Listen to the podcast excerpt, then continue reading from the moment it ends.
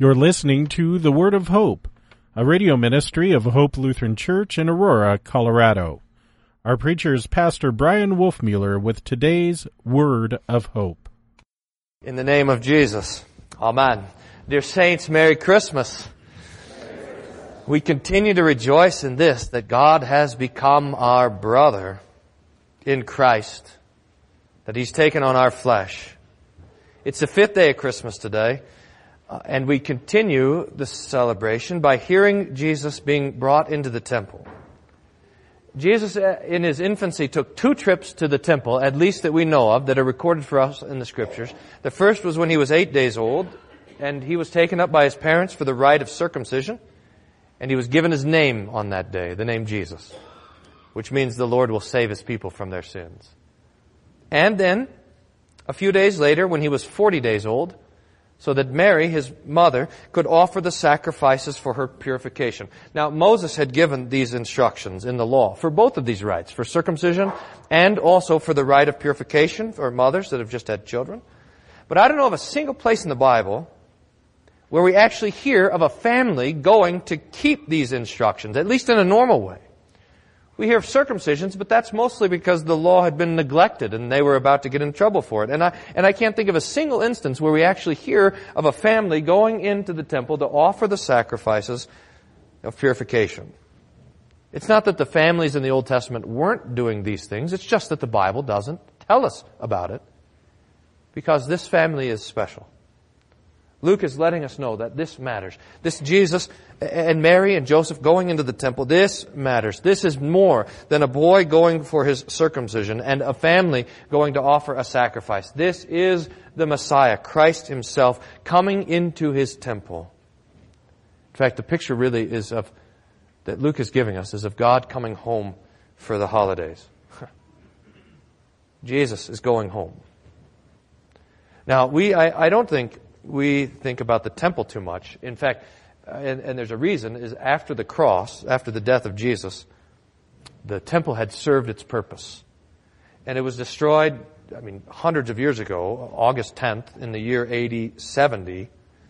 So that there's only a couple of stones that are left today uh, of the temple. And they're not even of the temple, just of the foundation, of the, of the mountain that Solomon built so that the level would, the ground would be level for the building of the temple. We call it the Western Wall. And that's all there is. But this temple and the predecessor of the temple, the tabernacle, is central to our understanding of the Old Testament. It's central to the Old Covenant. If you were to ask a Hebrew, say during the time of King Solomon or sometime afterwards, where is God? They would answer that question without hesitation. He's in Jerusalem. He's at the temple. We would then say, uh, because we think like Greeks, I think, we would say, wasn't God everywhere? And they would say, well, of course he's everywhere. But he's at the temple. I mean, the temple is God's address. It's his dwelling place. It's the location that is built to contain his promises. The temple is the place where God himself says he causes his name to be remembered. In fact, most importantly, the temple is the place where the altar was where the sacrifices are being offered. In the Old Covenant, there were sacrifices every day, morning and evening, and all the, all the feast days were full of sacrifices of bulls and of goats and of lambs. And all of this is to put before the Lord's ancient people His promise that the seed of the woman would crush the head of the serpent. The people were to stand there at the altar and, and watch the priests offering the sacrifice, pouring out the blood and handing this animal over to the fire. And they were to know that this blood of the goat or bull that's being poured out and this animal, the flesh that's there burning, they were to know that God is accepting the death of another in their place. In fact, everything about the temple was to do this very thing. It was to bring God's people His grace and His mercy and the promised forgiveness of all of their sins. Now, we, we read through the Bible and we get to Leviticus Numbers and, and we read all of the instructions of the sacrifice and of all of these things in the temple and it's almost overwhelming for us, right? Our eyes start to glaze over. This seems to us like a, a lot of detail that the Lord is including here, right? In fact, it seems like a lot of law, and to be sure, it is, but it's, it's more than that. I mean, it's at the temple, it's in these sacrifices that the Lord is delivering to His people His gospel, His love, His acceptance, His kindness, His promises, His forgiveness. So, if you ask a Hebrew, where's God? They say, in the temple. I mean, God is everywhere, and this is true. God is everywhere according to His power, but He's there in the temple according to His mercy, and according to His gentleness, and according to His smile. It's in the temple that the blood of the sacrifice covers the requirements of the law that testify against us. It's in the temple that things are declared to be holy and clean. It's there in the temple, in the temple liturgy, that the Lord has promised to hear the prayers of the people, prayers for forgiveness, and to answer their prayer so that it's at the temple that God gives out that thing which we need the most, the forgiveness of sins. And this is important.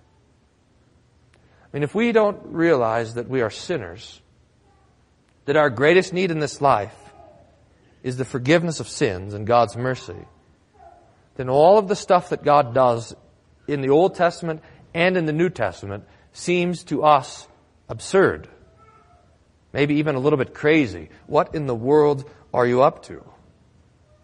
But when we know that our greatest need is the forgiveness of all of our sins, that we are marked with our sin and deserving of God's wrath, then things begin to make sense. The tabernacle and the temple and the sacrifices and the priesthood and the prophets and, and, and the priests and God's intervention into world history, like with the plagues and the miracles and the signs and the wonders and the troubles and the tragedies, all of Israel, all of this makes sense because all of this is the Lord working to deliver life and to deliver salvation, to forgive sin. I mean, after all, God can't simply waltz up to sinners in His unveiled glory. The result is our destruction. His holiness is dangerous to us. His holiness is destructive to sinners. So God will clothe Himself, wrap Himself in humility, cover Himself in means. He hides Himself in the temple and he covers himself with the blood of the sacrifice so that his presence wouldn't destroy the people. And so his presence wouldn't destroy us. We are, I don't, I don't know what I was reading. I was reading something this last week. Uh, and they, and the person was saying that uh, we are now entering the post postmodern age, which I'm glad because I never knew what the postmodern age was to begin with. So I'm ready to move on from that. But they called it now, this new thing that we're supposed to be entering into, the age of spirituality. Now, uh, we know something about this. You've all heard people say this, right? And more and more we hear it. I'm spiritual, but I'm not religious. I'm a very spiritual person. In fact, I imagine if we go out and we ask people, are you a Christian? Most people would say no. But then we ask, are you spiritual? And most people would say, sure, yeah, very spiritual.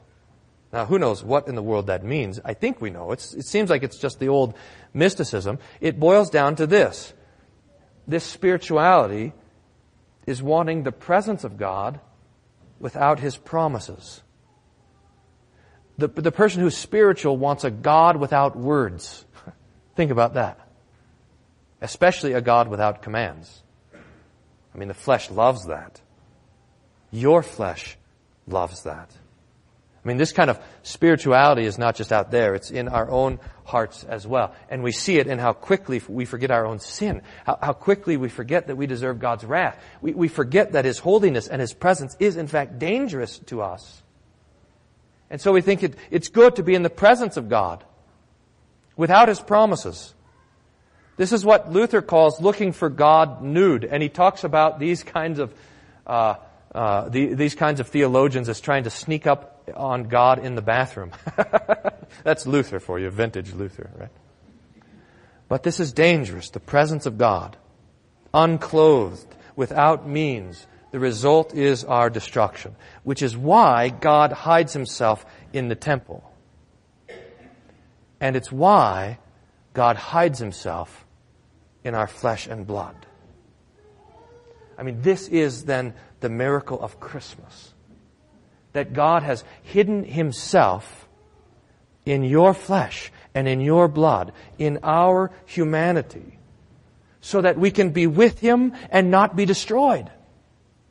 So that we can see Him. So that Simeon could, could take Him up in his arms and, and say now he's ready to die. So that Anna could look upon Uh, look upon him in the temple with her own eyes and speak to everyone around of the deliverance of Israel so that Mary and Joseph could take him up to the temple to be circumcised so that, so that John the Baptist could splash him with water so that Jesus himself could take bread and break it and so that soldiers could smash his face and whip his back and nail him to a beam. Jesus takes on your flesh and your blood. It's God hiding himself for the very purpose of revealing himself. And it's right there in the arms of Mary.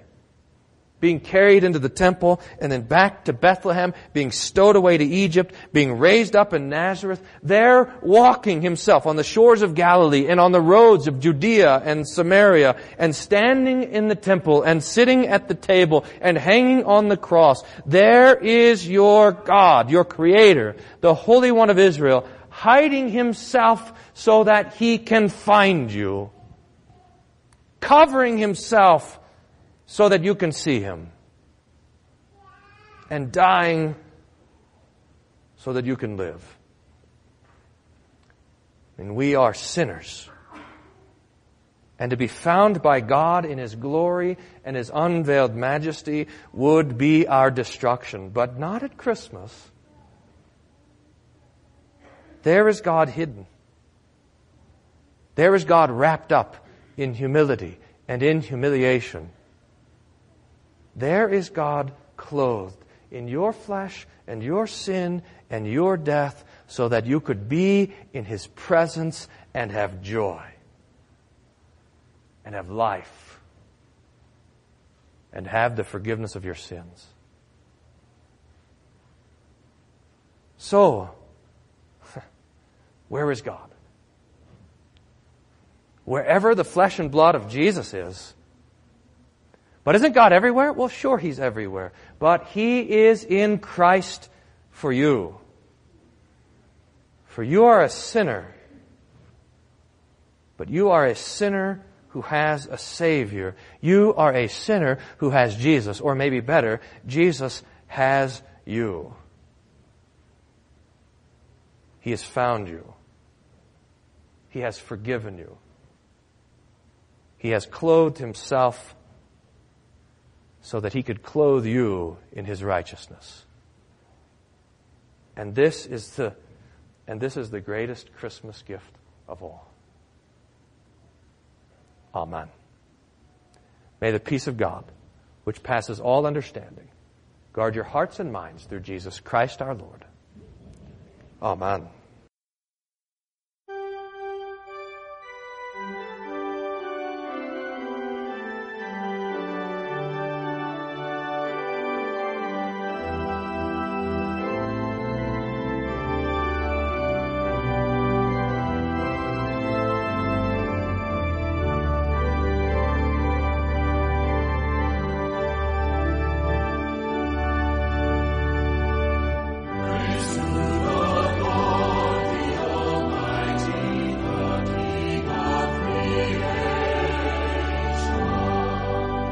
We hope you were blessed by today's word of hope.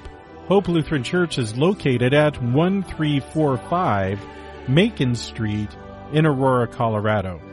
Their weekly schedule is as follows. Sunday morning worship at 9:15, adult Bible class and youth Sunday school at 10:45 a.m. On Tuesday mornings there is a matin service at 8:30 a.m. with a Bible class to follow at 9:30 a.m. You can find out more about Hope Lutheran Church at www.hope-aurora.org. That's www.hope-aurora.org.